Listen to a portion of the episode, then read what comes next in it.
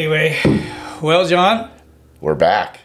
finally, Finally back. I know, man. I can't tell you how many text messages and private messages and phone calls. You guys all done? It's like, no, we've No. just been our schedules have just been Well, schedules, uh, Hunting lot season. hunting season, Yeah. your house. my house has been Yeah. yeah. Yeah, it all added up. So we decided to take a few months off. Yeah. Well, which like we've been warning everybody. exactly. But Especially we- through hunting season. But Yeah, we're back on the game now, and Mm-hmm. we're gonna um, plan on just keep rolling along now again. Yep. So Yep. Lots to talk about. life's been good. it's been very good, except for I've got a cold over the last couple days. so, really? yeah, it's good. I just like to whine. So Okay. All right. Well, I had surgery, so I That's guess true. that's yeah. Anyway, you can But- whine too if you want to make Nah. me feel better. no, I didn't have, no. I'm doing good. I'm doing good. I'm getting through it. I just this is a good time of year. I had to forfeit Arizona this year, Oh, that's right. but because I'd be there now, Right. you know. But I figured, well, um, I'd rather give it up now because I am still working on the house. Yeah, right. Well, then you should be good. For, Oh yeah, that's the other thing too. September. Bear season. Well, Oh yeah, bear season. bear season, all that fun stuff. It's coming. It is. Excited.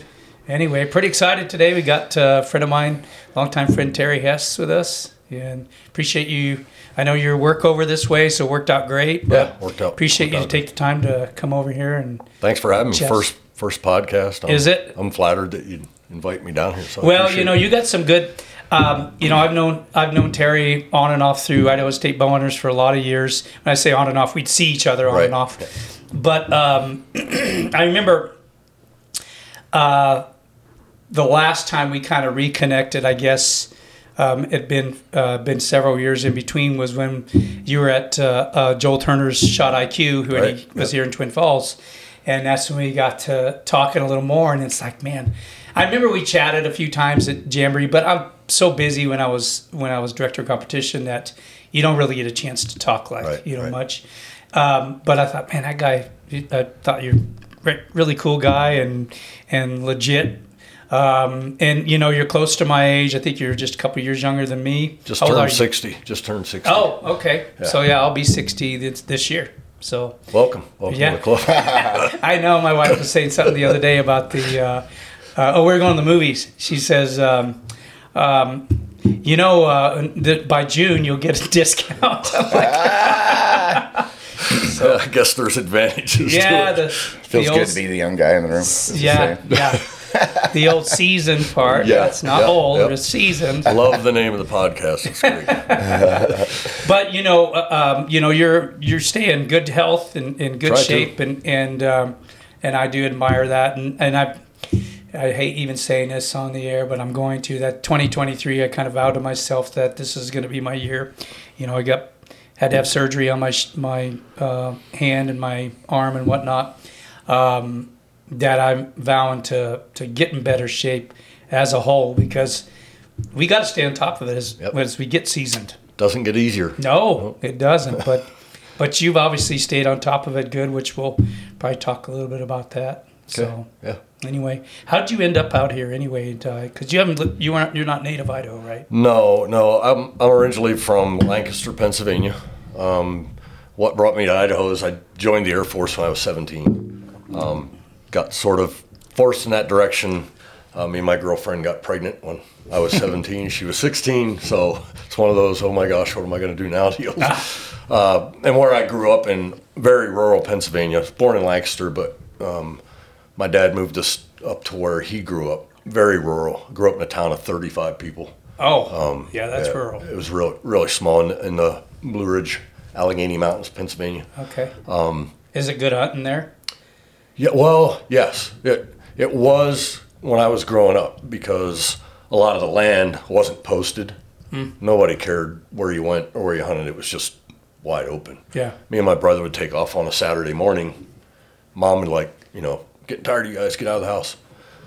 We'd end up six, eight miles from the house just hiking around. Wow. Um, you know, and in the meantime, you're jumping deer and making mental note of that for Yeah, yeah. the deer season, that that kind of stuff. But yeah, joined the Air Force when I was 17. Um, got stationed in in some really good locations, but came to Idaho in '94, um, and had I've had some great hunting success out here. Mountain And- Home, right? Yeah, I was stationed at Mountain Home. Um, retired from the Air Force in 2000. Just decided to stay here. Oh, So well, you got hooked pretty quick, didn't you? Yeah, so as I was telling you, I was stationed here 32 days. And uh, in the military, if you're active duty, you can buy a resident license Yeah. at 30 day point, which I did. Oh, And I, I had a friend in Michigan that um, was stationed here at Mountain Home. oh, He sat me down with some maps, taught me the cow call and the bugle. And uh, we talked. He goes, Man, he knew all about the areas that he was showing me on the maps. So I just picked one area. And I was here about two weeks, went on a scouting trip to one of these areas. And uh, I remember coming down off the mountain, walking this pack trail. And I heard a, I'm like, there's a dog barking at me. I'm like, there can't be a, oh, that's a, it's an elk. And I got to looking, there's a cow downhill from me barking at me. oh, Um, first time I ever heard, you know, a bark. A bark. Um, I'm like, okay, well, this looks to be a good place. I guess when I'm legal, I'll come back here to hunt. There's at least one elk here. Yeah. so I'm like, just go, just go with it, right? So my son at the time was ten, and I said, hey, why don't you go with me? What could happen the first day hunting elk in Idaho? I don't never hunted them before. So, long story short, third bugle from the truck, I get an answer, and I'm like, I looked at my son. I go, that's probably another hunter. I looked up the ridge. I looked at him. I go, that's not another hunter. There's this, there's this bull coming. Wow. So um, we made our way over into his direction and got in a spot where I thought we should stop. And the bull bugled a couple more times and then he hung up. And I remember watching uh, Larry D. Jones Yeah. videos. Yeah. I'm like, ah, I'm going to pick up this stick and rake this tree. Bam, that did it. Oh wow. As soon as I raked that tree, he came in. I shot him at seven or eight yards Oh wow. and uh, he ran down the mountain to the pack trail. And thank God he died, rolled over on his back Oh, with perfect. his legs spread. I That didn't know, don't happen I didn't know anything often. about the gutless method. Oh, gotcha. Yeah. I knew how to cut up a whitetail Sure. on the ground, but I didn't know the gutless method. So, um, turned out he was a seven by seven. Wow. So, people, people, and you're like, ah, this elk cutting is Yeah. easy stuff. Right. So I, I called my buddy that had told me all about Idaho. I said, "So now that I've killed a bull elk, what else is there to do in Idaho?"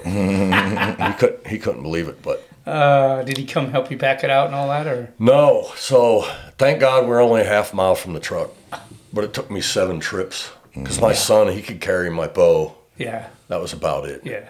I finally got everything back to the. And you weren't, Truck. n- since you didn't do it gutless, it takes more trips than if you did it Right, gutless too. right. So yeah, I get it. So I gutted him and then broke him down. Yeah. And then, uh, like I said, just started making trips. And there was a creek not far from the truck. And I just, I just had meat and game, the quarters and game bags. I just dropped it in the water. I didn't know what else to do. Yeah. I'm like, I just got to get the meat cooled down. I know that. Yeah. So I got everything loaded in the truck. We got in the truck. We're, I'm, I'm dead. Yeah. I mean, I can't hardly walk at that point. So uh, we drove down the road a little ways, and here's these two guys saddling up some horses. Oh, And they saw the antlers sticking out of the back of the truck, and they flagged me down. Turns out they're active duty Air Force from Mountain Home, but I hadn't met them. I'd only been there 32 days. yeah. But over time, they both became good friends. They took. I didn't have a camera with me. Never thought about that I was going to kill an elk the first day. Right. So, drug the antlers out. They took pictures of me. Um, wrote up this little story. Sent that into Bow Hunter magazine back then. and Oh. I got a little quarter page Oh, nice. article. So that was Nice. a pretty cool first experience in heck Idaho. right. Yeah, pe- people were ready to throw me out of the state. that word, word about that got around the base pretty quick. Oh, I bet. Yeah, Uh, and they're like, "You're that guy." yeah, so that was my Nothing wrong intro being to that guy. Idaho. Yeah, it was it was a neat experience to say the least. Right. what'd you do in the Air Force? Uh, aircraft maintenance. Oh, Yeah. nice. So um, at least I got a skill out of the military that I did transfer to the civilian sector when I got out. Oh. So after I retired, I worked at the on the south side of the Boise airport, Okay. working on business jets Oh, okay. and turboprops, things of that nature. gotcha. and now what is it you do? Because I know you travel. Yeah, now I'm a safety and risk consultant for an insurance company. Okay. Um, the Air Force is really big on pushing risk management. Uh-huh. When you have high valued assets like multi million dollar aircraft, they really push risk management. You can't be losing these planes. yeah. Um, so they sort of pounded it into your head. Yeah. Um, I ended up getting a degree uh, that Uncle Sam paid for. Um, it was in safety and management. Huh. And at this business jet center, I got promoted to safety manager. Hmm. And one day, this guy comes from the insurance company to look at what are you guys doing to stay safe. We knew each other from the Air Force. Oh. He offered me a job. Oh. This I about never- the time you after you retired already, right? Yeah, I had already retired, and uh, we knew each other back in like 1981. Oh wow. And now this is 2008.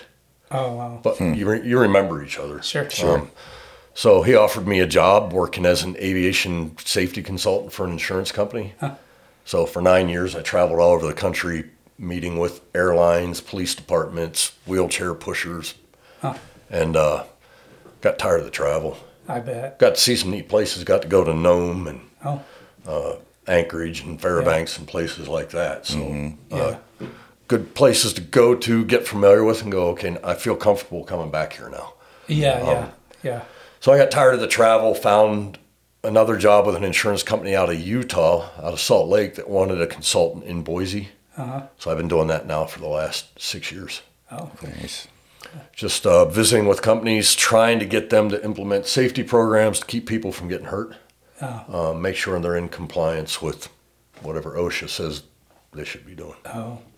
Which kind of trans the the transition into what you're kind of doing now. Yeah. Some stuff. On, Yeah. and- On Instagram. yeah. Um, yeah. Which is pretty cool. Yeah, I've had this idea for a while about taking what I know from work and translating it or moving it over to what I love to do is be in the outdoors, hunting, fishing, whatever. And I'd been telling my family about it for a while. My my youngest daughter, who is uh, a director of operations for a real estate business, so she's always on social media posting houses and ads and whatnot. She goes, "Dad, you need to do this. People don't know enough about risk management in the outdoors." I'm like, "Well, it's common sense." Right. you would think. you would think. Unfortunately, common sense isn't always so common. Right. And So. so for my birthday when I turned 60, she went on GoDaddy, bought me a website. She named Oh. it she named it Hunt and Heart, started an Instagram page, named it the same thing and said, "Here, go." Oh. Okay. So I'm like, "All right, this is my she kicked me off the edge is what she did." Right. So, I'm still learning how to post reels, but she's Yeah. she's training me up real quick. Yeah, you seem to be doing good. Everyone that you know I've seen. Yeah, it's it's funny I go back and look at uh, the number of times a reel's been viewed. Yeah. The one that's been viewed the most, I did one on making sure you check your meat temperature when you're cooking it. Oh. I've seen that one. Yeah. And I'm like, that's had over 2,000 views. Right. Ah. And all the other ones are right around at three, 400. Yeah. I'm like, it'd be nice to know why Right. why are they watching that one. But I did mention, if you remember, um, you can get trichinosis from Oh, bear yeah. meat if it's Right. not cooked right. Yep. Um, I've heard that's extremely painful. Yeah. I've heard I don't. too. I don't want to do it. No, me either. That's one thing I, even though, you know, I don't waste the meat on bear. I know you don't legally have to keep it, but Right. I always keep mine. But whatever I make, I usually make sure that's, you know, it's like a sausage or a bacon or something like that, so it is cooked all the way because I'm not going to take a chance. Yeah. for sure with it. But, Yeah, I would. I would hate to experience that. yeah. And from what I understand, once that's in your body, you can't get rid of it. Yes, what I've heard. Yeah. Yeah. Bad stuff. So, yeah, my plan is to just, I've got a list I'm keeping on my phone every time I think of a different Subject. topic. Mm-hmm. Yeah, I put it in my phone. And I'm like, wow, I could, I could stay busy, you know, just doing reels. But I figure one to two a week because I work full time. Sure. Um, so I was out last weekend. I was out shooting my rifle, so I just did a couple on hearing protection. I want to, I want to do one more. I don't know that that people, you you guys probably know this. Guys are out hunting and they know ear protection and Yeah. they shoot and go. Well, I never hear the gun go off. Well, your brain might not hear it going off, but your ears are still receiving the impact. Oh, yeah. Absolutely. And honestly, right now I should be wearing. I have two hearing aids. I oh. should be wearing. I have ringing in my left ear that never goes away. Really? Um, I was I on have a a little bit too. I was on a javelina hunt in Arizona, and I'm sitting on this rock next to the guy I'm hunting with, and I hear a noise to my right, and I turn and look, and there's javelina about 50 yards to the right. So I turn right, get lined up. He turns to the right, and that puts the gun barrel. Oh, you're hunting with a gun. Oh, oh. Yeah, I did a three, two, one. We shot. When he shot, I rolled. I rolled off the boulder onto the ground in pain. So I think that's where that tinnitus came from. It, I think where mine came from, I was guiding, and uh, and I had two hunters, and it was nice six point bull. Both one was on each side of me. I'm looking through my binoculars, so none of this because I wanted to see if they hit. They both had um, uh, muzzle brakes, both shooting Oh. 338 mu- with muzzle brakes, and I was I wasn't in front of them obviously, but I was probably even with him enough that I caught it. But I mean, yeah, my ears hurt, and and it's never been really been the same. You know That's where? that's the thing with hearing. Once once that's gone, Yeah. chances are it's not coming back. Well, me working, um, you know, I worked underground um, in, in mining for a lot of years, and it's super loud underground with fans and everything pushing air around. And there's so many guys I'd see that I worked with that didn't wear hearing protection, but I was really adamant about wearing my hearing protection and my eyes too, because those are two things. I know you can get eyes fixed to a point, but they're uh, but the hearing. I mean, granted, you got hearing aids as well, but if you're trying to prevent that, if you can, um, you know, why not yeah, do it? yeah, and it's it's that risk management. It's why I started that page. Yeah, Um, was I don't know maybe raise someone's awareness, especially younger folks. yeah, The guys that think, well, I never hear the gun go off. You're still receiving that damage whether you realize it or Yeah. not. And over time, you get to our age, you get to be a seasoned hunter. yeah.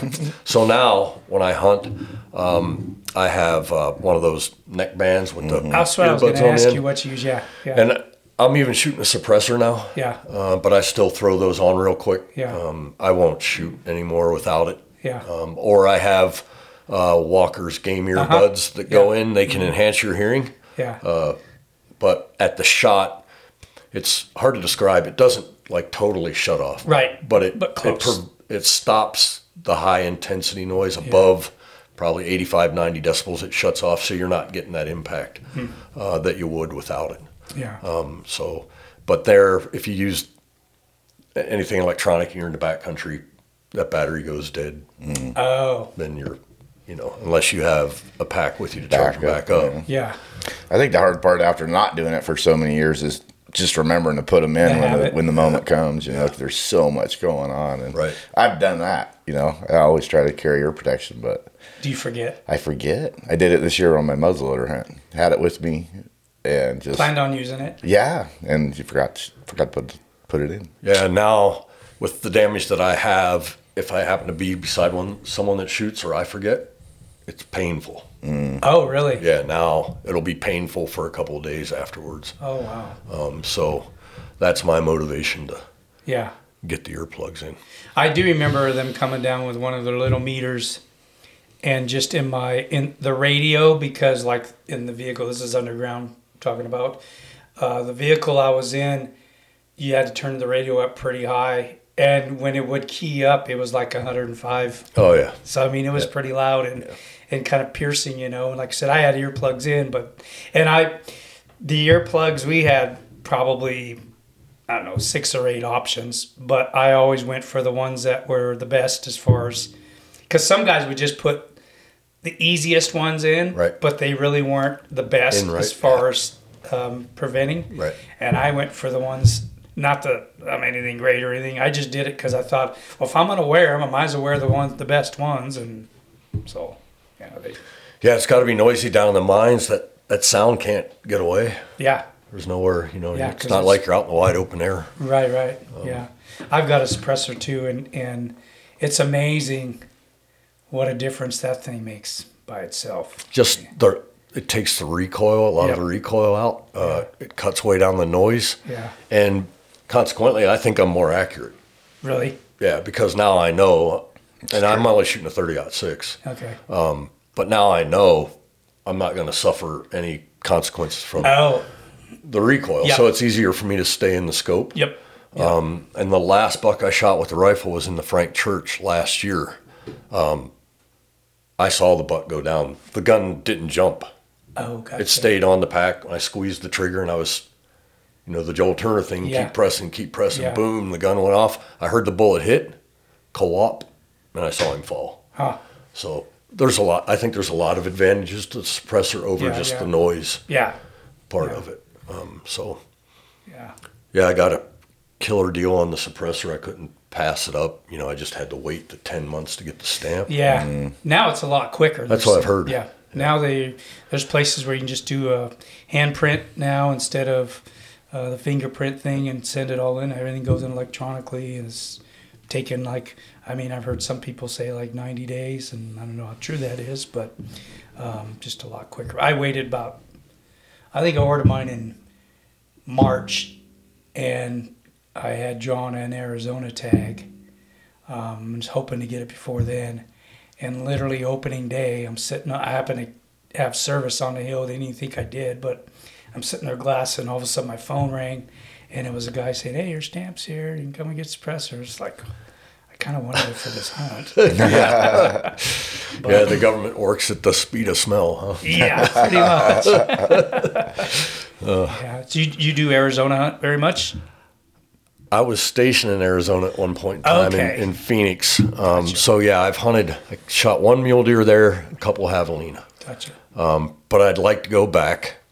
And Archery, like the archery. yeah, I'd, I'd like to shoot a javelina with the bow. Yeah. And actually, I've been talking. I think the person you go to Arizona with, Curtis. yeah, Yeah. yeah, that's and, my guy. Yeah. And I think I think we have another mutual friend there. I was thinking about this yesterday uh, when I put this hat on. Uh, I understand you know Chris Denham yeah, as well. Yeah. yeah. That's that's how I started going down Yeah. there. Was Chris? I met him through Train to Hunt. Oh, okay. Um, I didn't know who he was, yeah, yeah. and I got I got seated against him in a Train to Hunt event. Oh, gotcha. And some guys come over to me and they go, "Do you know who that is?" No, he said his name's Chris.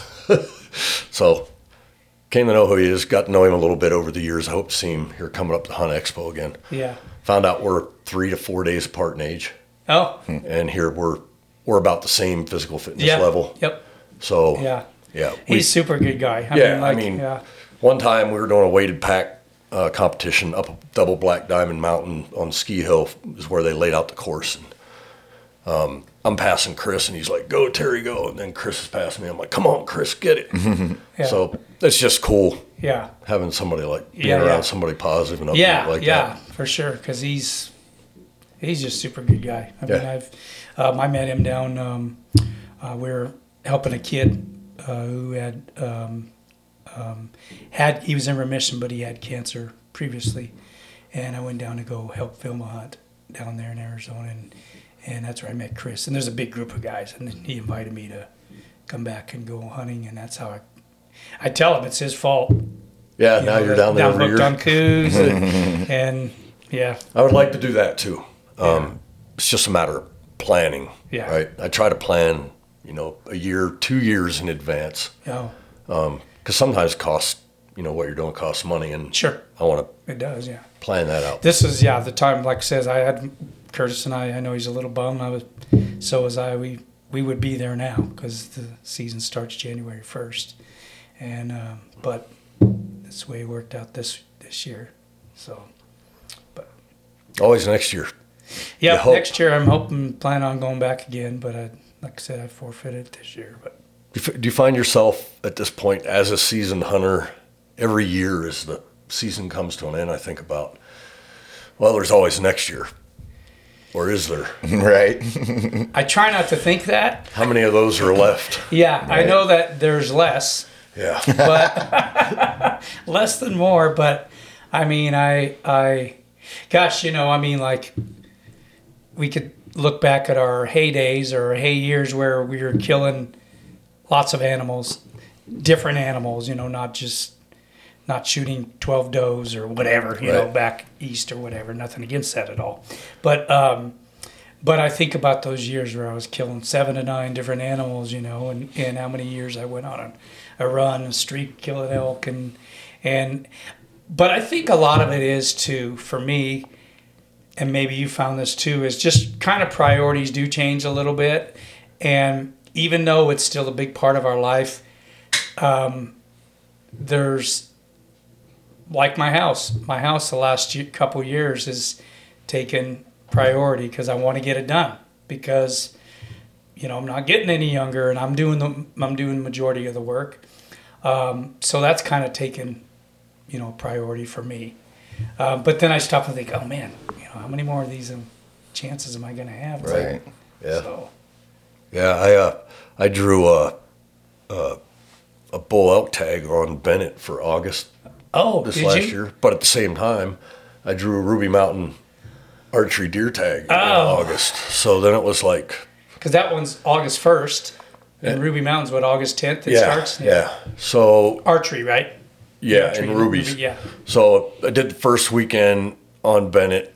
Um, didn't do any good. My I have a grandson that's ten. and He wants to start coming along, so that sort of limits where I can go, which is which is fine. Yeah. Um, and then of course the priority had to be Nevada. Yeah. Uh, so me and a friend Scott, um, we packed in nine miles into the wilderness, stayed in there for eight days.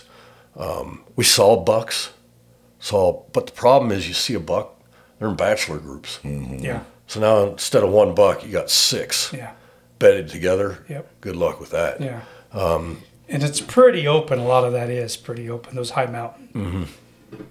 So um, we did know a guy from Nampa that killed a real nice buck in the same area opening morning.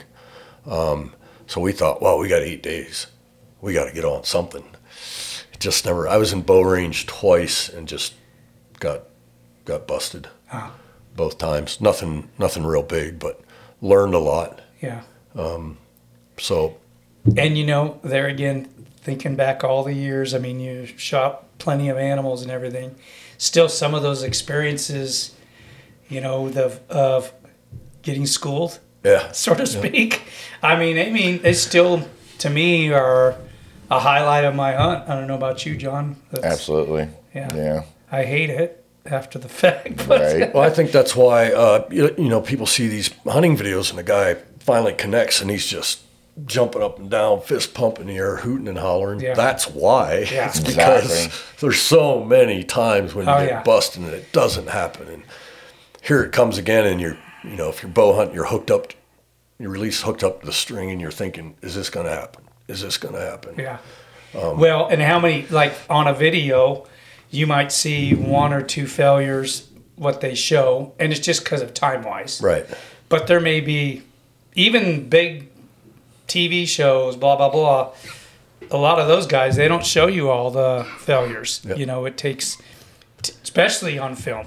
It's a lot tougher to get it on film than it is Oh, I can imagine. just yeah. trying to hunt, you know, 'cause you got more things to look at. Or if you have somebody with you even filming, not only you're trying to get yourself in range, they got to be somewhat in range too. And how many times is that blown it? Yeah.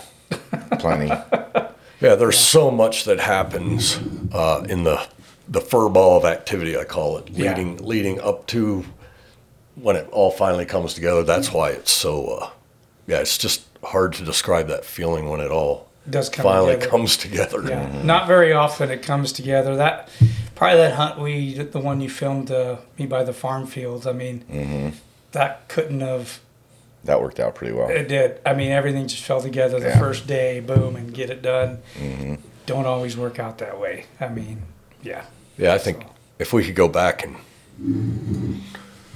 in our memories and think about the number of failures compared to the number Oh. number of successes, Yeah, I don't want to do that. Right. one one way outweighs the other, and it's not. Yeah. I got a lot of. I save all my unused tags in a shoebox. Oh, I, shoot. I need I need another shoebox. Right. it's, it's it's getting it's getting to be that way. So That's funny. yeah. So one of the go ahead. no, go ahead. Um, one of the things I want to talk about, and you know, speaking about things that going going wrong, and then you have success. Yeah.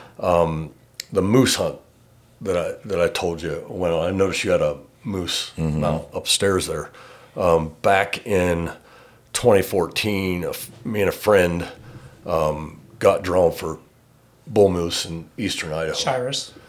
Yeah, and uh, made a couple scouting trips over there in the summer, and I remember uh, one trip going over there. We were talking about, hey, you know, the Snake River um, runs through a lot of our hunting area. We should see about renting a raft or a boat. And I remember making a phone call to a place over there um, and asked the gentleman, you know, can we rent? I think it was a drift boat.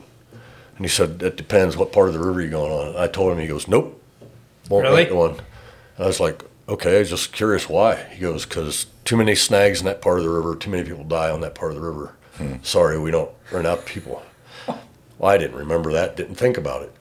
Um, but anyhow, it gets to October, and Gene, my friend Gene, had a buddy named Brad who worked on the North Slope, and he was going to be home for 30 days. He had an 18 foot jet boat. Oh, He said, "Man, I'll go along with you guys. I'll be the boat captain. I'll, I'll." Uh, did you draw it with Gene? Did Yeah. you draw this taken care? Yeah. So um, he's like, "I'll go with you." So cool. We got now we got a jet boat to use. So we put in. I don't know how familiar you guys are with uh, uh, Rexburg between Idaho Falls and Rexburg. Yeah. Lorenzo Bridge. No, I'm not familiar with that. They call it the Yeah. dual bridges. Um, there's a boat launch right there. It's since closed. I don't know if it's because of our incident, but the boat the boat launch is not there anymore. Um, so our plan was to put in, go upriver toward Heise, and every time we'd see moose tracks on the bank, we'd have him beach the boat. We'd jump out, hunt for a while, come back to the boat. Well, the th- uh, I, I was rereading the article in Bowhunter uh, last night. The third time I think we did that, uh, we leave the bank and we go to th- throttle up the boat, and the motor stops, just boom, shuts off, won't restart. So we drifted back down the river a ways, grabbed a hold of a tree, held the boat in place while they, Gene's a mechanic. Yeah. So they were messing around, pulled spark plug, did whatever they could.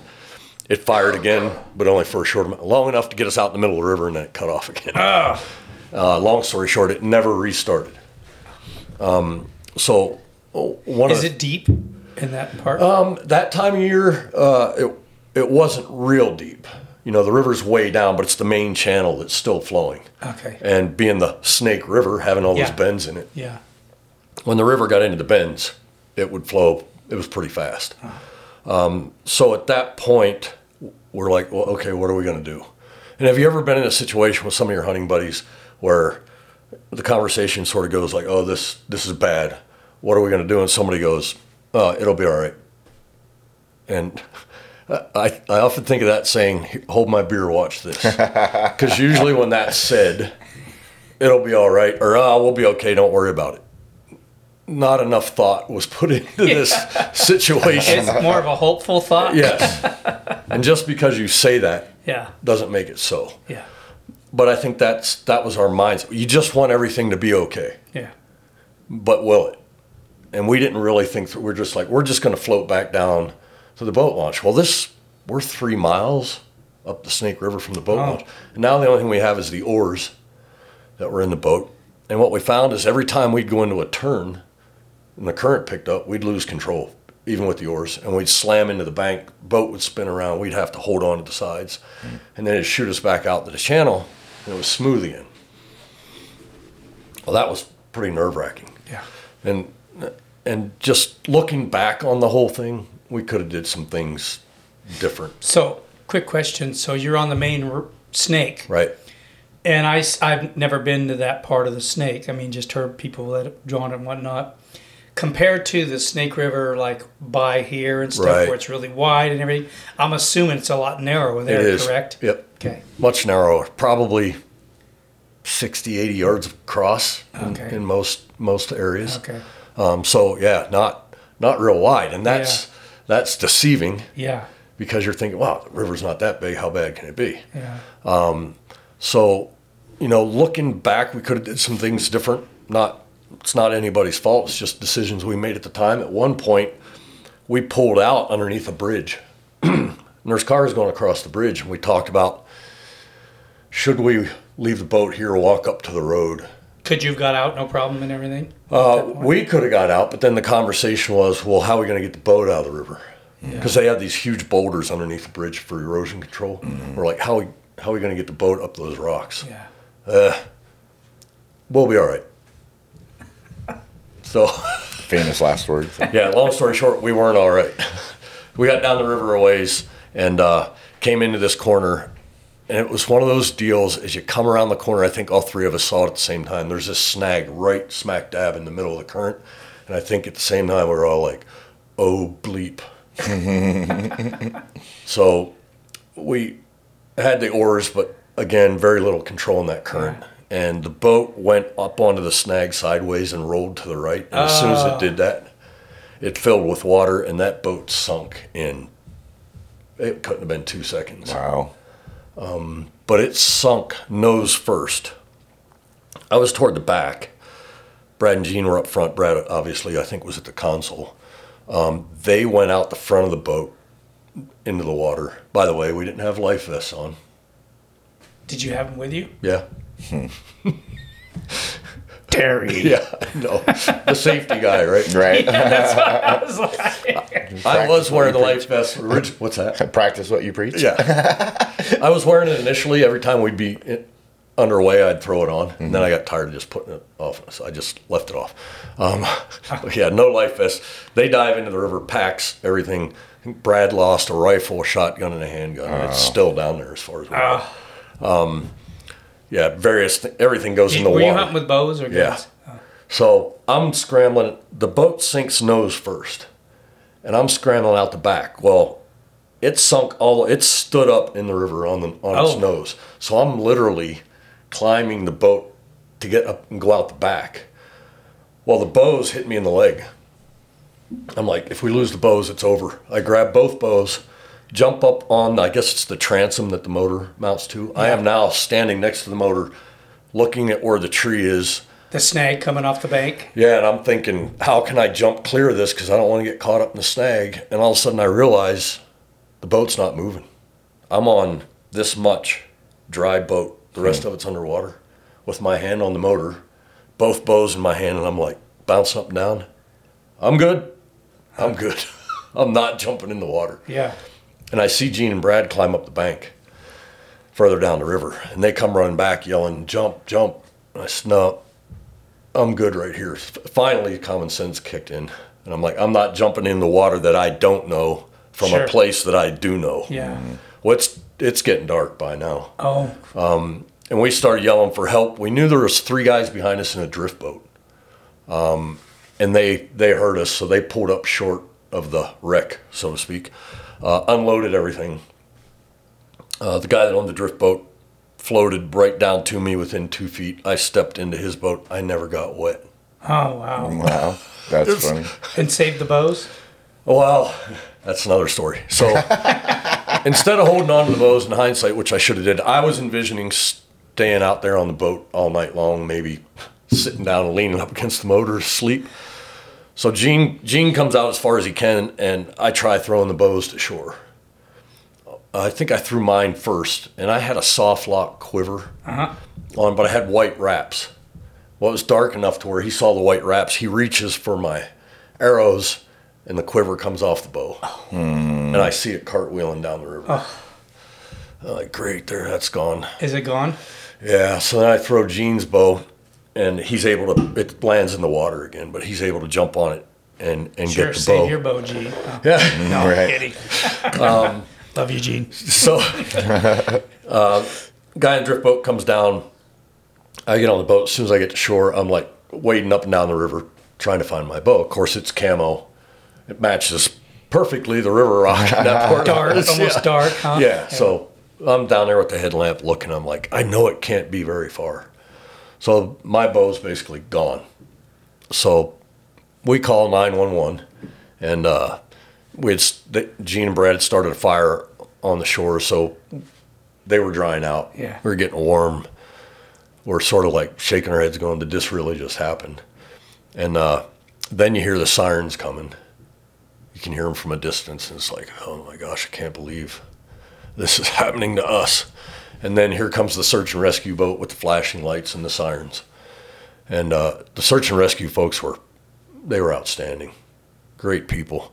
Um, so they come and get us, take us back down uh, to where they launched their boat, and when we got there, there was two guys in dry suits, and it dawned on us at that point, the dry suit guys were there for not rescue. They were there for body recovery. Yeah. Yeah. And they told us, they said, you guys shouldn't have went upriver. Four people died right there on that stretch of river this summer. Oh. Hmm. So we were like, where were you guys this morning when we put the boat in the water? Yeah, really. Um, long story short, yeah, we ended up getting the boat back. Wow. Search and rescue took Brad back up there the next day to look at the boat to see if they could possibly hook up block and tackle to the Yeah. shore and get it out. While they're doing that, Brad looks down and sees my bow. oh, cool. Oh, nice. He dives in, comes up with my bow. Oh, wow. Two days later, three days later, I killed a bull moose with that bow. Nice. nice. It was, uh, yeah, unbelievable. And Gene got one too, right? and then Gene ended up getting one. So, but but looking back on it, um, like I said, we could have did a lot of things better. We probably could have had a more in depth conversation about okay, what are our options here? Could we just leave it by the rocks under the bridge and figure it? Well, we figured out how to get it out of the river after it sunk. We probably could have figured out how to get it up up the rocks yeah. Um, you know, there are other options. We probably should have had the life vests on. Um, That's that would have been You know, there's one. yeah. We Did we- you lose gear too, like packs and all that? My pack floated. Oh. I had an Eberlestock. A, it's a day pack. A A one. Eberlestock. It's just a day pack with yeah, a fold A1, out. I think that's right. the I A can't one. I still have it. Oh yeah, yeah. It yeah. floated, Huh? and then I keep all my emergency stuff in Ziploc bags. That's how they started the fire. Oh, I know gotcha. Gene lost some gear. Brad lost, like I said, rifle, shotgun, and handgun. Um, funny thing is, when he got that, when they got the boat out of the water, he had a Garmin uh, In GPS reach? unit in in the console. Yeah. When he opened the console, all the water ran out. And that Garmin was still on, Oh wow. still functional. Wow. That's cool. Yeah, but just from a risk management, the outdoor standpoint, I should have put together when I called about renting the raft, and the guy said we won't rent to you on that part of the Yeah. river. That's what I was thinking earlier. I was thinking maybe you've done a little more uh, research on Why? that. Yeah, yeah, yeah. Yeah. That would have been a wise move on our part. That um, that hunt is that short range weapon hunt, correct? Correct. Shotgun muzzleloader archery. Okay. So we, you know, we got I, when I got to the shore, I looked at Gene. I said, "I'm not giving up." He goes, "I'm not either." And we get up the next morning. Um, we were staying in a camper right outside of Rexburg, and we jump in Gene's truck. It's dead. It won't start. then I was about ready to give up. Right. It's like, what else could Yeah, possibly really, go yeah. wrong? So when we scored, the elation Yeah. Right. was just off the charts. Yeah. It- I bet. It's like at first we were saying I'm not kill I'm not shooting a bullwinkle. No, me either. We're waiting for something huge. First time I saw antlers. right. so he wasn't he wasn't nearly as big as the one you have on the wall, but it it all it all worked out. Well, yeah. I mean, especially with all the situation that happened and everything. I mean, it'd be Yeah, we were pretty happy, Yeah. to say the least. And, and No both of you scoring too. I mean, Yeah, and that's- Gene's was really unique. Had a left double main beam. I remember that. Yeah. Yeah. Seeing Oh. a picture of it. Yeah, that was uh, uh, pretty unique. So it was a great experience. Um, I'd hunt I'd hunt moose again in a heartbeat. Yeah. Obviously, I can't hunt a bull now Yeah. in Idaho anymore. You can Done. hunt a cow, can't Cow, you? Still? yeah, I could still Are put you going to put cow. in for a cow? Super tag. Yeah, the super tag. Yeah. That's yeah, right. well, yeah, and I could do a bull again on that now. Yeah. Yeah, That's so anything. There yeah, I got, go. I got a friend in Mountain Home that drew super tag, four species, Yeah. Oh, the that's the um, it's the uh, super hunt. super hunt. Yeah, where you get all four species. Yeah, really. Yeah, he texted me and he said, "Dude, I drew this. I drew the super hunt." How'd he like, do? I'm like, "How many tickets did you buy?" He said, "One." Really? Yeah, And That's he, cool. He filled all four tags. Nice. That's Yeah. awesome.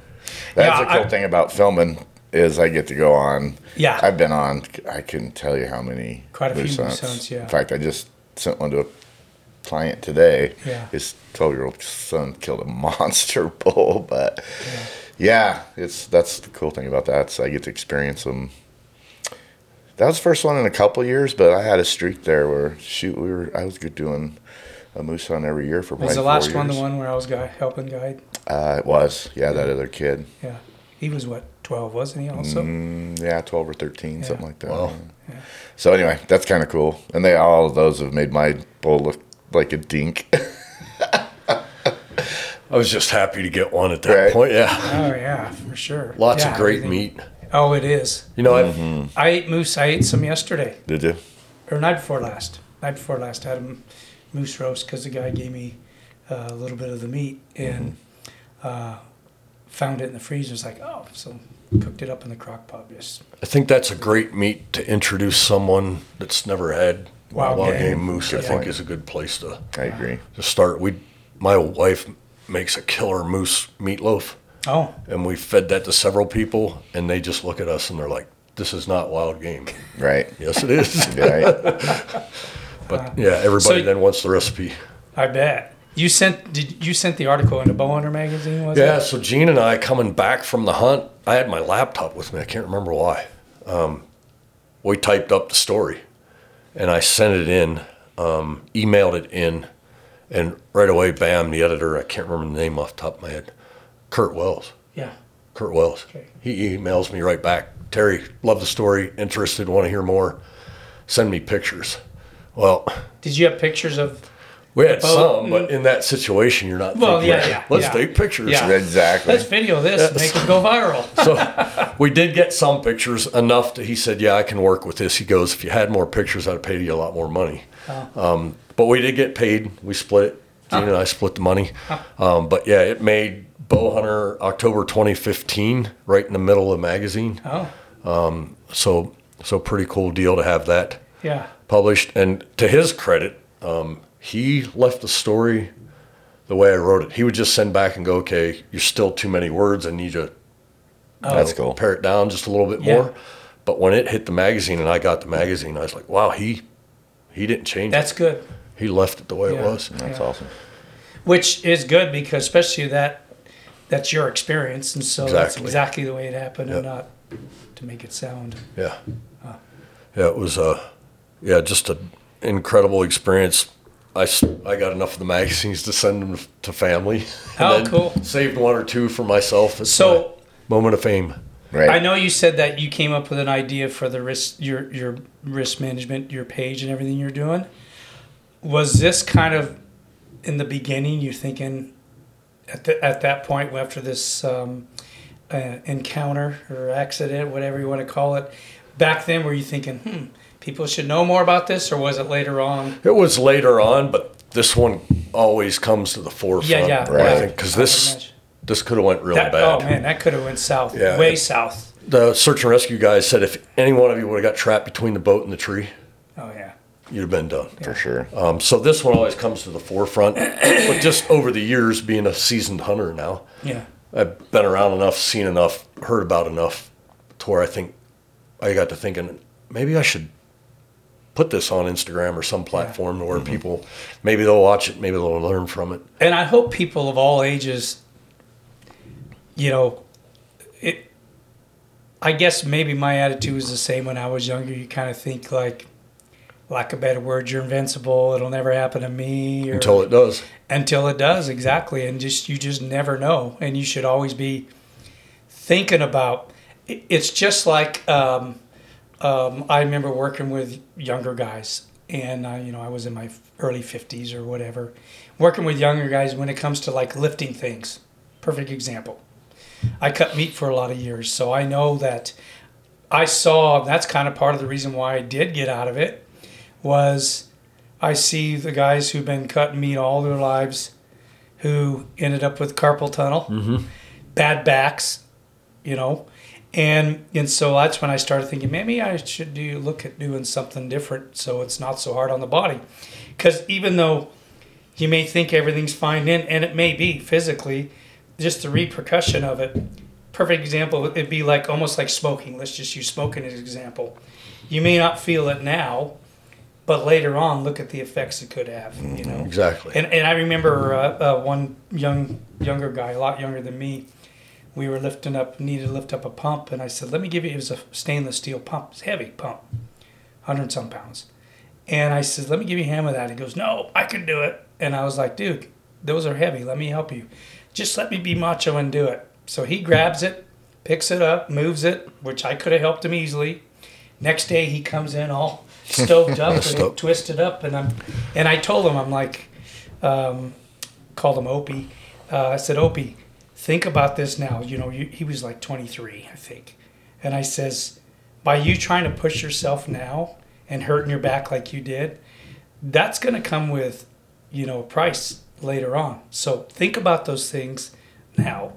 Whether they do or not, I don't know. But point is, you know, I hope people listening to this um, think about that. You know, no matter what age you are, that, Right.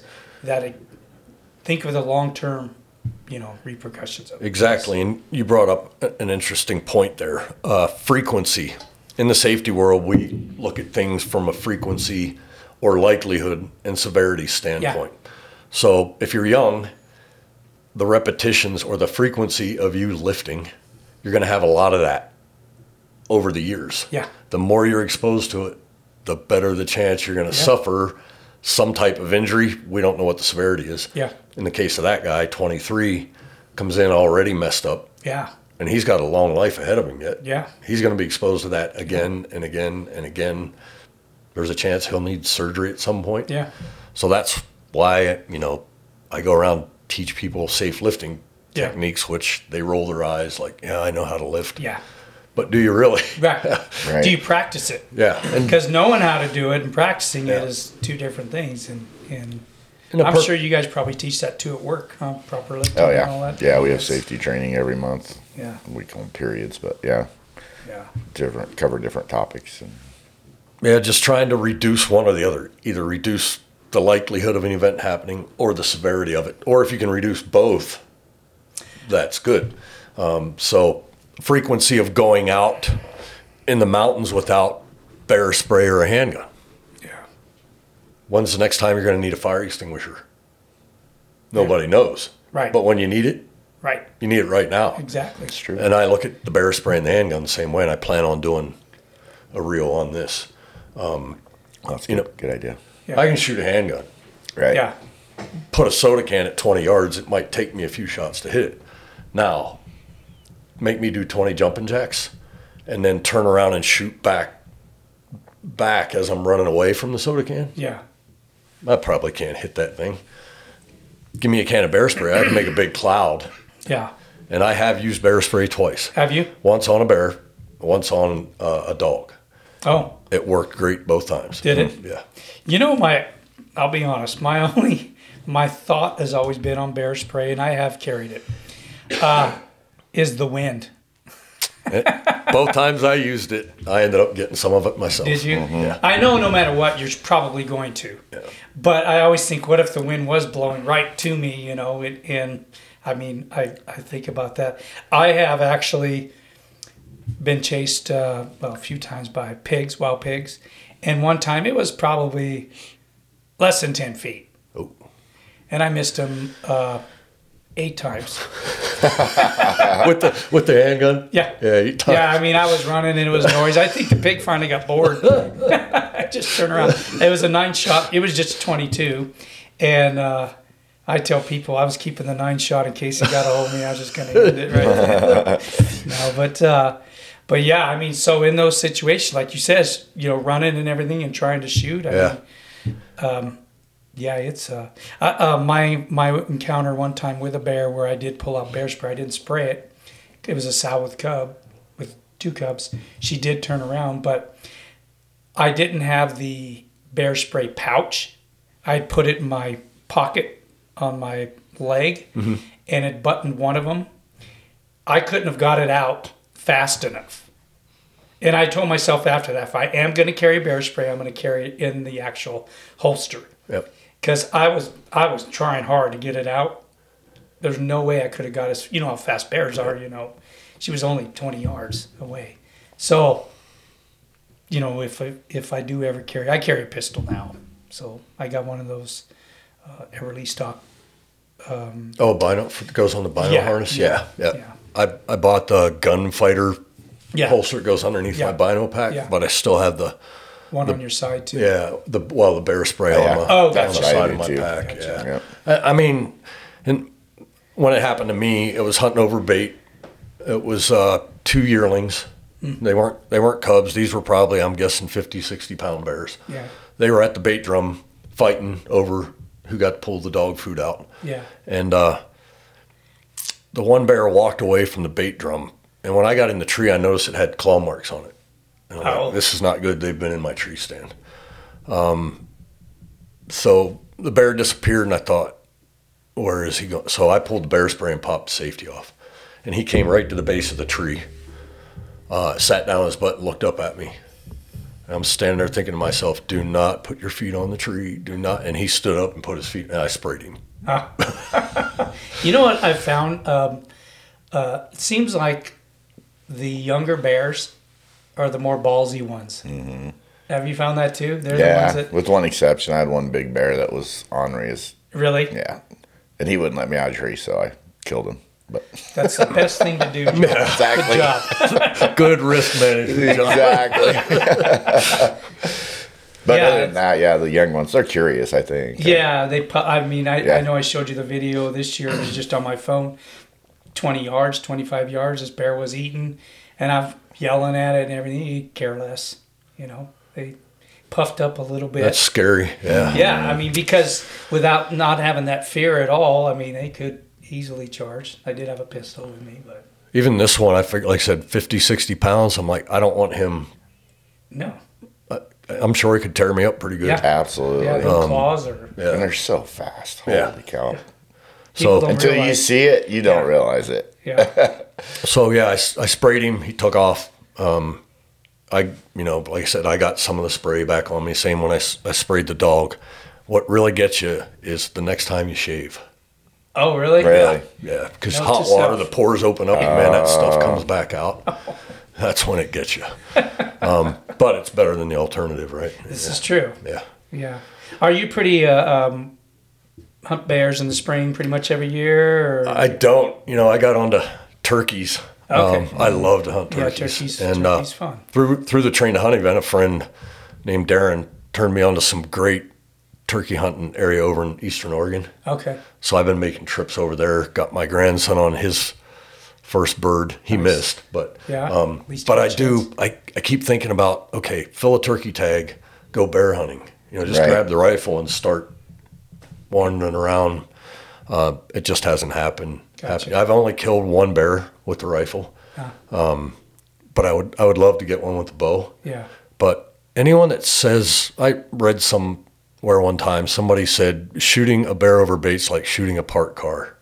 And I'm like, you've obviously never tried to bait in bears because it is No not that easy by a long shot. I've spent a You lot. have them years where prethel of bears coming in when you're there, blah blah blah, and then I've had years where the bait was getting clobbered.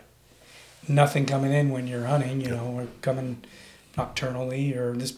Actually, even before I was using uh, trail cameras, he had absolutely no clue when they were coming in. It was total crapshoot, you know, when when they were going to be in there. But um, yeah, it's hunting. I, you know, I I really just enjoy being out there. If I kill something, great. But I really do like, you know, this year I had several bears coming in I could have shot. But I kind of had my eyes set on certain bear, or last spring, I should say, and didn't kill one, which is fine. But um, uh, just getting out there that time of year, Yeah. you know, springtime, After being trapped indoors all yes, winter, yeah, then you get to go out. Yeah. pig hunting, turkey hunting, Shed hunting shed hunting, which is coming up here pretty quick. very soon. Yeah. Do you shed out at all? I do. Uh, where was I at just this? Don't tell your Oh, spots. no, just this. You this. can if you'd like. I'd like to know some myself. Uh, I told you I was out shooting my rifles last weekend, and as I was, you know, loaded up, and I was going to drive home, I made it maybe a quarter mile, and I saw a pickup truck and a guy standing there, and he had sheds strapped to his pack, Really? and I stopped. And I'm like, "You're finding them already?" He goes, "Yeah, I already found a couple brown." Nice. And then he had one What, were they deer or elk? deer, yeah. But I'm like, "Wow, this seems early." Um, they were just little, uh, little forkies, Yeah. but yeah, they're well, already. yeah, I think I don't know enough about it because I don't really do it. But is that pretty common? Is the smaller one shed earlier or not necessarily? I don't know either. Yeah, and I In don't, my head, I've always thought the bigger ones, because their horns are heavier, would fall off first. But a lot Yeah, of times that's you'll start true. finding the smaller ones early, and so I really don't know the answer to that. And there's probably no science to it. We're just well, there I'm- might be. I, I, I, just I might don't be know what it is. overthinking. Yeah, Yeah, I don't need it. Most of the time, if I go out hunting sheds, I don't find any. It's when I'm just out walking around, and then I then I find them. honestly, it's a great exercise. That's why I started years ago was just to do something other than lift weights and run on a treadmill. You know. Yeah. Before bear season, to start Absolutely. in shape. Yeah. Yeah. So Yeah, it my- became an obsession.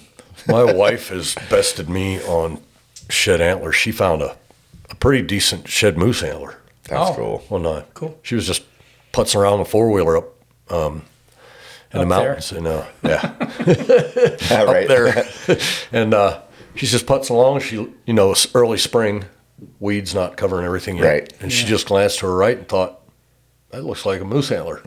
Jumps off the four wheeler, sure enough. Really? Yep. Was it in a likely spot for moose? Um, yeah. Was it? Okay. Yeah. Not a lot of moose in that area, Yeah. but uh, apparently there's there's some. one. Yeah. um, so yeah, she's bested me on that, and uh, you know I've I probably don't have the number. I don't have enough sheds like you to build a Christmas tree. That's pretty cool, by the way. Um, but I've got some, and we're in a we live in we're in a smaller house now, and the challenge of finding somewhere to to put them. Yeah. That's the I've got a shed full down there too. That- That's I started making stuff because I had nowhere left to put stuff. Yeah, and if you're not going to sell them, you almost want to find something to do with them, Right. right? Exactly. but they're it's like gold when you find them. It is. and everybody that um, everybody that find I was at a 3D shoot one time and somebody overshot the target and we were out behind the target looking for the arrow and uh, I found a shed That's Oh. cool. just a s- just a small forky Yeah. well everybody came rushing they nobody cared about the arrow anymore they Right. wanted to see That's so true, though. I, my wife and, uh, you know, she just does not go with me. But uh, this last year, her and my da- oldest daughter went for a day on a day trip, and it happened to be one of those days. It was the best day of the year by far, and probably one of the best days I've had ever. And it just, you know, they were hooked. They found their first sheds ever, and they're like, "Okay, then we get it." Yeah, now we get it. Little do they know, you can walk 15 miles and not find a single one. But we all came back with, shoot, my back was so freaking heavy with elk antlers, I couldn't carry. I wouldn't have been able to carry anymore. There's no way. I'd love to hit hit something like that It's so cool. It does not happen very often, but when it does, it's unbelievable. now you keep all yours you don't sell them I don't sell them, no. Nope, I don't sell them, but I, like I said, I started making stuff, and I I and um, I have a little T-shirt business. And we sell hats and shirts and hoodies and stuff like that. So I started selling. We make bottle openers out of them, and we laser engrave them and stuff like that. wine, wine, ca- Wine stops savers, and- yeah. Yeah. So we're gonna start making some rings and stuff too. I just bought a lathe to start Oh, making cool. antler rings, that kind of stuff. neat So What's your favorite thing to hunt? Do you have a- anything particular? Probably right now I'm on a quest for a bigger muley.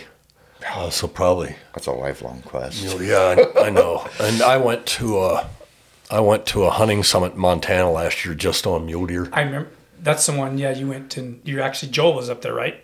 Yeah, the Joel Joel- yeah. Joel was there, and uh, a guy from Eastern Idaho, Robbie Denning, Yeah, Mm-hmm. yeah. he was there, and just other guys talking about big mule deer. Um, I, my my son, when he was thirteen, shot a pretty good twenty six inch four point, and I still haven't Beat it. I still haven't beat it. Um, it would probably help if I quit pulling the trigger when I see antlers. it's a spike. That's the first step to recovery. That's the first step.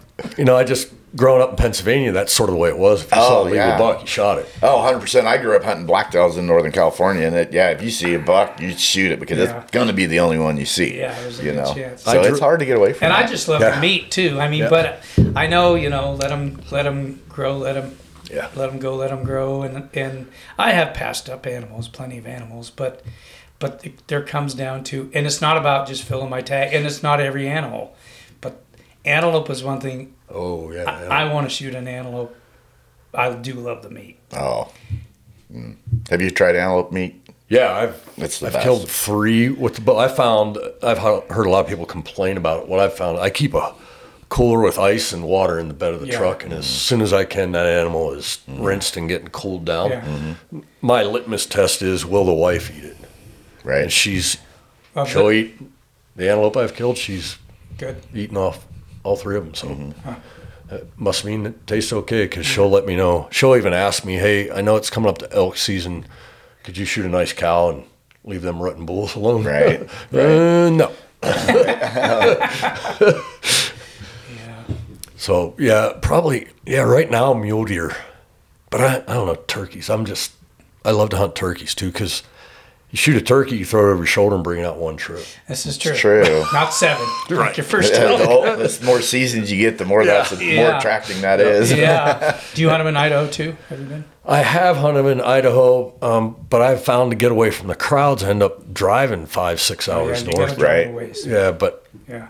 from where I live, I can be over in my spot in Oregon in three hours, Oh, and you can shoot three. and it's it's um, You shoot three? Yeah. Oh, it's public cool. property. yep. Oh, perfect. Yeah, it's it's awesome. And the locals over there, the only thing they care about is sheds.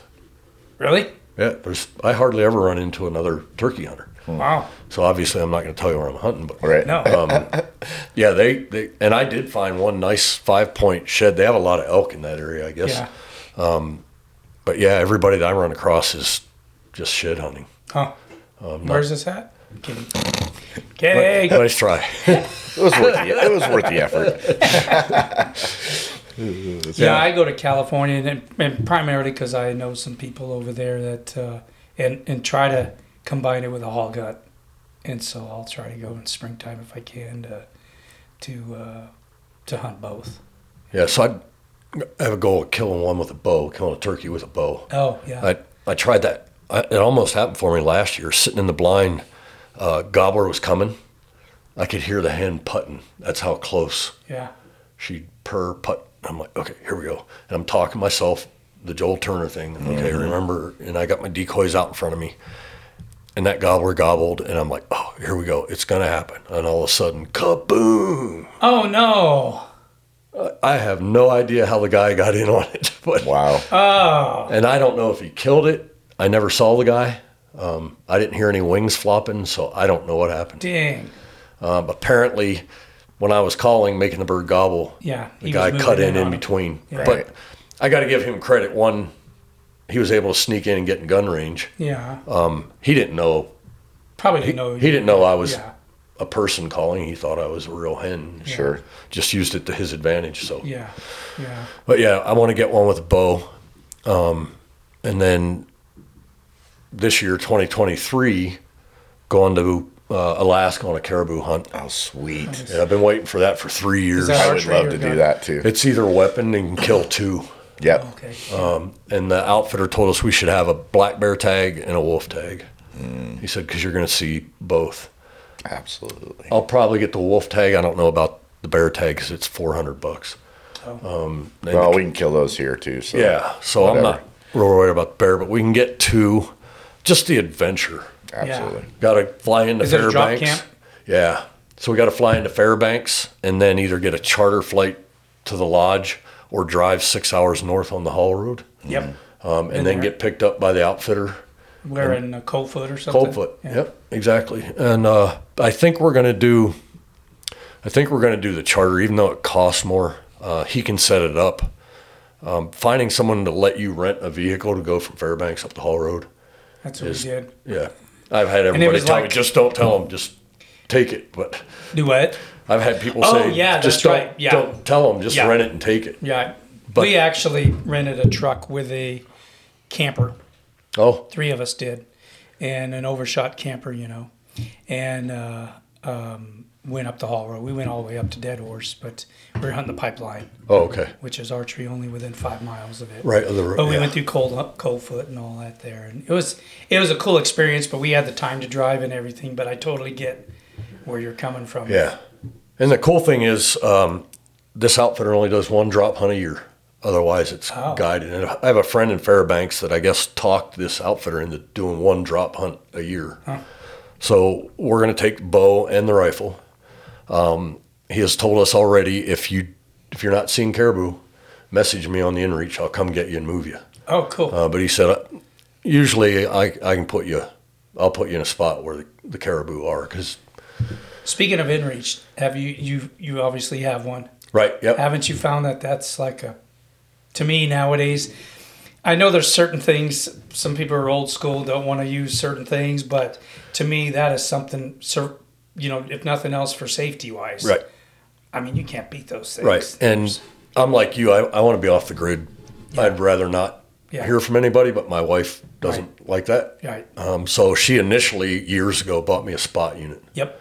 Um, and- but then I transitioned to the InReach when I found out Yeah. you could basically text Absolutely. anything on it. I don't know where my sp- I had a spot also, and I still don't know where it's at. Kind of lost it. Yeah. and for it, it's been several years ago. Um, but in 2020, I think it was when I started using the InReach, or tw- 2019, one of the two. And yeah, those things are Yeah, they're they're great. I've used them. I've hunted Kodiak twice. Used it up there. Was in the Frank Church last year. Like I said, my wife is on vacation in Florida, and we're messaging back and forth like Right. regular I like text messaging. Yeah. What I like about it too is you can turn it on and shut it off. You're, you know, it's not like you got to do your subscription like cell phone or whatever. Right, You know, yeah. so that part's Yeah, I just do the monthly subscription because I'm afraid if, well, I know me, I'll take off and forget to true. log in and turn it on. So I just pay the twelve ninety nine a month. But I just did some reels on the InReach and some other yeah, stuff that's out there. And then I don't know if you saw the one I did about upcoming technology. Uh, turns out the iPhone 14 is going to have the SOS Yep. function on it. yep, I saw Um, that. And then uh, I also put on there Elon Musk and T Mobile and Amazon and Verizon have signed agreements to use their low Earth satellite, low Earth orbit satellites. And pretty soon, getting off the grid is not going to be a thing because I don't know what. I don't know what it's going to cost, but Yeah. you'll always be able to communicate via satellite Really? or cell Just off your towers on your cell phone. Um, so my my job actually, I'm off the grid, cell phone wise for a ways, you know, and I've kept my um, InReach on just for that. Smart move. because if Yep. if uh, I've got a guy that I work with, you know, he went off the road in the, the snow, and um, several miles from anywhere. Luckily, somebody came by, but I thought I was going to turn it off like I normally do. I thought I'm just going to go ahead and leave it on. It's worth it to never know. So There was, uh, I remember hearing about an older gentleman. I want to say he was in his 90s, right here in Twin Falls. Uh, was cross country skiing somewhere in the area, fell down, couldn't get back up, but he had an inReach. oh wow. And he hit the SOS, and within a short amount of time, they had rescued him. And they contrasted that with another older gentleman about the same weekend. Got lost up in the mountains. When they found him, Yeah. it was Oh, he was gone. late. He was Oh. deceased Oh, because he had no way to communicate. Oh, where he was okay, okay, I see. So, he didn't have something. Yeah, one had an inReach, the other didn't. Yeah. One survived, One didn't. the other didn't. Yeah, yeah, it's well worth the money. That's for sure. Yeah, for, no doubt. one time, one time, you know, putting out a couple hundred bucks, whatever they are now. But uh, you can do a relatively cheap monthly subscription. Or, yeah, it's twelve ninety nine, yeah. and that's unlimited uh, pre-programmed messages. Right. So I pre-program in all is good, yeah. and I send that to my daughter, my wife, my son-in-law get it. And then the cool thing is, with the text message, there's an embedded GPS. Yeah. Look, you click on it, and even if you don't have the Garmin app, it does open up a map. Yeah. and it shows that person Right. exactly where you they're are. At. Yep. Um, so that usually what I'll do is I'll send that preset message to my wife first thing in the morning, and then right before I Oh, go to bed, maybe midday. gotcha. And then I have another one that says animal down this location. I love sending that one out. right? Can't get that one out enough. Yeah, and then I think I have one that says uh, I need help. This is not an emergency. Oh. Um, Pack it out. In case, yeah, in case something like that comes up, and then you always have that SOS button if things go really bad. Yeah. Well, cool.